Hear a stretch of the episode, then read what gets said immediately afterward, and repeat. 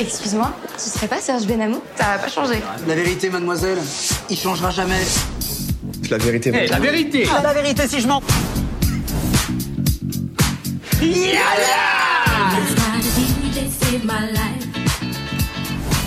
géographie, élève sérieux. Le bonheur que tu donnes à tes parents, mon fils. c'est pas facile, mais je m'accroche. Il y a F à philosophie. Mais bien sûr qu'il y a un F, euh, c'est du grec. Patrick, La caisse de ton magasin, c'est pas ton argent de poche. t'inquiète pas, je remets tout demain. Je te donne ma parole que c'est la dernière fois. Je bosse comme un malade maintenant. C'est pour ça que t'es encore en pyjama à midi moins 20 oui. Ma femme, elle veut te parler. allô? J'ai envie de toi. Bien sûr, euh, à la Finkelstein. Putain, mais y'a que moi qui bosse ici. Il y a une cliente qui veut pas payer ses pénalités de retard. Elle est où ta cheveux Je vais te montrer, moi, comment ça marche. Bon, chers amis, alors je vous le dis tout de suite, moi personnellement, La vérité si je mens, c'est une trilogie à laquelle j'ai fondamentalement échappé. je vous le dis tout de suite, c'est le prototype des films français que- dont j'ai une sainte horreur. Non, mais déjà, quand tu te dis, il y a quatre, la vérité, si je mens, tu te dis, il s'est passé quelque Voilà, chose d'improbable, voilà. Alors le- le- bon, déjà il y avait la trilogie que j'ai totalement évité. Le quatrième, j'avoue que là, tu viens de m'informer qu'il y avait un quatrième. Je te dis franchement, je viens de l'apprendre aujourd'hui. Voilà, noté, euh, samedi 19 octobre euh, 2019, j'ai appris qu'il y avait une quatrième euh, version La Vérité si je mens. Donc c'est pour dire que vraiment je peux pas. C'est un cinéma, mais à des années-lumière aux antipodes de ce que j'apprécie. Oui, mais il y a un public pour ça, il faudrait être idiot pour le nier. Et puis il s'avère que, alors pour la première fois, et là Jérémy et Christophe, qui une fois de plus ont suivi avec passion et intérêt le Festival Ciné-Comédie, pourront le dire, je crois que c'est la première fois, si je ne dis pas de bêtises, que l'on réalise une préquelle de ce qui est entre guillemets un cycle du film relevant de- du registre de la comédie. Alors Christophe, est-ce que ça vaut le coup au fond cette vérité si je mens, les débuts puisqu'on découvre la jeunesse dans les années 80, vous l'aurez reconnu à propos de l'univers musical que je citais tout à l'heure avec perfidie, n'est-ce pas? Euh, Voilà, on découvre la, la- la- jeunesse de ceux qui deviendront les héros de la quadrilogie, si j'ose dire, euh, ultérieure. Oui, c'est euh, c'est la première fois, euh, c'est la première fois qu'on fait une préquelle en France d'une série déjà existante. Euh, la vérité, si je m'en les débuts par rapport au à la calamité qui était le, le troisième, parce que le troisième, a- pour moi, il y a eu beaucoup trop de temps entre le 2 et le 3, et ça a été un truc. Mais il y a eu un était- 4 aussi? Ah Non, non, le 4, non, non, c'est celui-là. Ah, c'est le 4, ah, bah pardon, autant pour moi. C'est pour vous dire, vraiment, j'ai suivi. Je déteste Avec ce genre de film. assiduité. Ah, mais avec assiduité, mais foudroyante. Le, le troisième, il y a eu beaucoup trop de temps entre le, pre- entre le deuxième et le troisième. C'est vrai que c'est totalement tombé à plat. En plus, avec un scénario qui a été réécrit, qui a été euh, changé. En plus, avec euh, des acteurs vraiment. euh, Tu disais hors antenne que t'adorais Cyril Hanouna dans le film. Non, certainement pas. tu, peux, tu peux te gratter, mon gars. Bon, parce que là, je m'inquiétais, là. Non, non, non, non, non, non. Ne l'écoute pas. Bien. Euh, non, là, c'est euh, là justement ce qui est intéressant, c'est que justement le cette préquelle, elle n'utilise pas les, les ficelles des comédies euh, actuelles françaises. Elle, euh, elle va beaucoup plus dans, dans la nostalgie, dans l'hommage euh, à, l'époque dans laquelle elle se trouve, puisque le film se déroule en 1983. En plus, ce qui est très bien, c'est qu'on a pris euh, euh, carrément des, acteurs quasiment pas connus du grand public pour jouer les rôles des, des personnages jeunes. Donc, euh, il y en a même certains qui ont vraiment fait un très très beau travail sur euh, de, de mimétisme, de, de, prendre les, euh, tics des, des personnages existants. euh, En cherchant un petit peu, on va retrouver José Garcia, on va retrouver Vincent Elbaz. Totalement, voilà. totalement. On, va- on- on retrouve, on retrouve vraiment. euh, tu as l'impression que c'est la.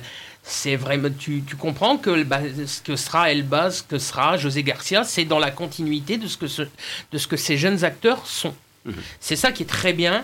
Euh, Il y a vraiment même une mention spéciale pour euh, l'acteur qui joue le, le rôle de Patrick Abitbol, Yohan Manka, qui, euh, qui joue le, le rôle de Gilbert Melki jeune, et Gilbert Melki joue le rôle du père de son propre rôle dans la, dans la trilogie. Ouais, c'est une Et, espèce voilà. de, de pont déguisé entre euh, aujourd'hui et puis la trilogie ça, des années exactement. 90. Voilà. Mais euh, c'est vrai que euh, ça n'utilise pas les, les ficelles de la comédie actuelle. C'est euh, c'est vraiment euh, dans l'humour. Euh, des, des comédies des années 80 telles qu'on les a connues. Donc euh, il y a forcément ben, beaucoup de références à, à cette époque des années 80, c'est-à-dire les vidéoclubs, les discothèques. euh, Tu- le tu- service militaire. Tu t'y es retrouvé, hein Ah carrément, carrément. Non mais moi, tu, moi tu me, moi tu me donnes la DeLorean, je repars à cette époque-là, je bouge plus. hein. On s'en doutait un petit peu, pour qui le connaît bien. Mais euh, c'est vrai que voilà, il y a ça, il y a aussi un petit, euh, un petit hommage à tout ce qui est euh, les comédies de bidas des années 80, parce que dans la fin des années 80, 70-80, il y en a eu énormément. Euh, donc c'est vrai que bah, ça fait du bien par rapport à toutes ces comédies hyper formatées pour les access prime time de TF1, M6. tout Elle, ne l'est pas celle-là. Non, pas pour moi. Pour moi, elle est, euh, elle est dans la, je vais dire, dans la digne logique des, des comédies des années euh, 80, même des, euh, milieu 90. Pour moi, j'y retrouve un, un, un petit parfum de quatre garçons plein d'avenir. J'y retrouve, euh, j'y retrouve de, un peu, de, un peu des soudoués, un peu de, ça, ça a vraiment cette patte là. Pour moi, c'est un peu vraiment le, le- l'envie de faire euh, quelque chose de qui, qui ressemble à ce qu'était la comédie française populaire vraiment dans ces grandes années. Jérémy, sentiment partagé pour la vérité si je m'en les débuts, puisque vous avez l'occasion de voir tous les deux, d'assister à l'avant-première euh, en Oui. présence de l'équipe de film. Oui, oui, je partage tout à fait l'avis de Christophe, mais je suis pas un admirateur de cette euh, trilogie, même Ah. si Je suis pas seul. Je, je l'avais vu et bon, j'aime bien, mais sans, sans plus. Et j'avais vu la bande-annonce euh, ainsi que l'affiche que je trouve horrible, qui ne correspond pas du tout à, au film. Ah oui, oui, non, c'est vraiment C'est horrible. La bande-annonce ne donne euh, vraiment Mm. pas du tout envie. C'est une catastrophe, euh, alors qu'on se retrouve devant euh, une préquelle euh, vraiment réussie. Tiens, à ce sujet, excuse-moi de t'interrompre, Jérémy, une petite question toute simple. Ça marche au box-office cette affaire ou Non, pas? ça plante euh, violent. Parce que Non. moi, je suis désolé, mais la bande-annonce, Non, c'est dégueulasse. plus l'affiche, Ouais. Excusez-moi, mais il y a un moment quand même, il faut faire un petit peu attention à ce que l'on fait au Et regard des investissements qui ont été consentis. Non, Et là, c'est une. Excusez-moi, ça- s'appelle une connerie. C'est vraiment le film qui a aurait dû dit. sortir en, en VOD, quoi. Ça a été dit, de toute façon, ça a été dit lors de, de, euh, de la rencontre ap- après le film euh, avec euh, les réalisateurs et l'équipe. C'est vrai que la bande-annonce, elle vend pas du tout euh, correctement son film et l'affiche non plus. Parce que moi, j'ai aussi lu les retours qu'il y avait sur les réseaux sociaux, bon, qui sont ce qu'ils sont, hein, parce que là, c'est parfois un déversoir de bêtises. Euh, mais euh, on en reparlera à propos de Joker notamment. Oh oui. Hein, Il y aura de quoi dire. Mais euh, voilà, c'est- c'est- c'est- il y a un moment quand même, bah, le public a un petit peu raison en disant, écoutez, euh, moi, je vois l'affiche. pff, voilà, un petit peu comme ma propre réaction. Je regarde la bande-annonce. Oh, mon Dieu, c'est pas possible une bande-annonce comme ça. On, a l'impression que là, le film, il s'est torpillé, quoi, je veux dire.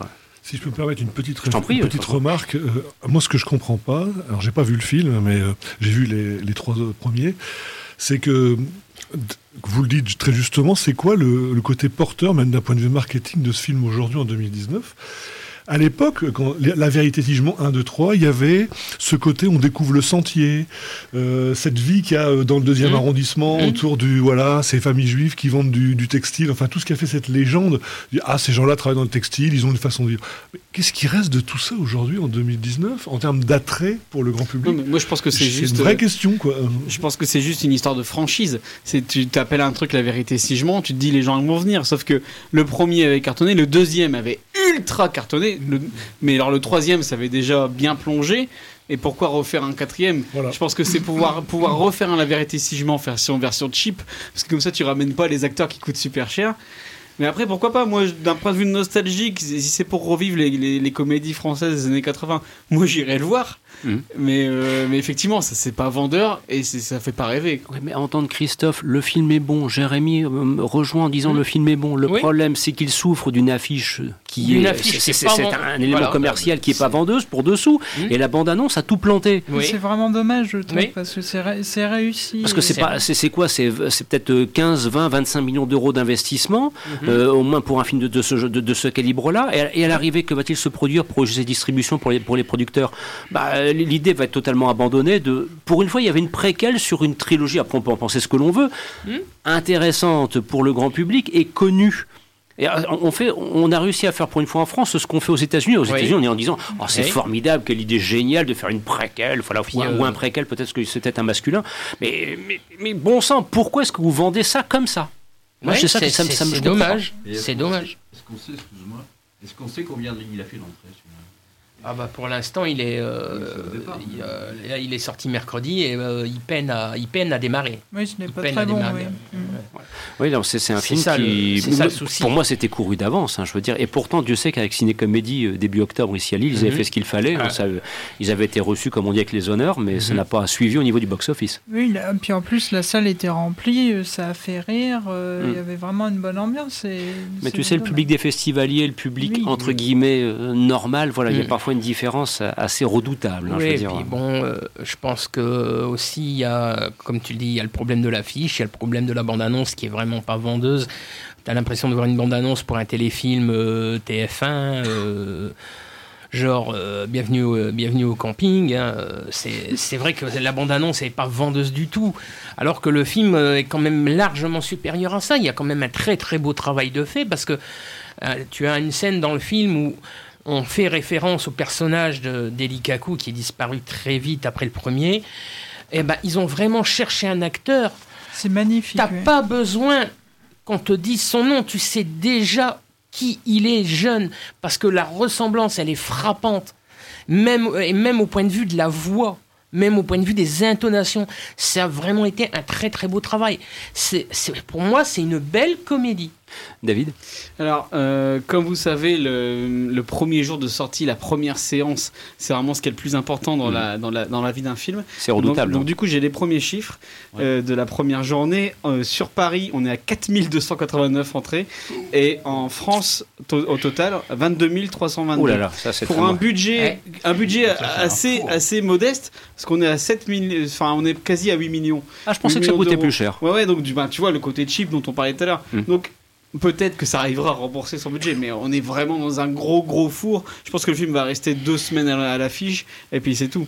Donc dépêchez-vous de le voir si quelqu'un veut le voir, quand même, autant de. Vous aurez peut-être retenu notre conseil. Voilà, on, a aimé la vérité si je mens les débuts et maintenant j'imagine les commentaires sur les réseaux sociaux à propos de cette émission qui vont dire comment des cinéphiles peuvent aimer ce film. Bah, soyez curieux et puis peut-être que vous verrez qu'on ne s'est pas trompé, même si on reconnaît bien volontiers que la façon de le vendre, de le promouvoir si vous préférez, n'aura pas été la plus heureuse qui soit, loin s'en faut.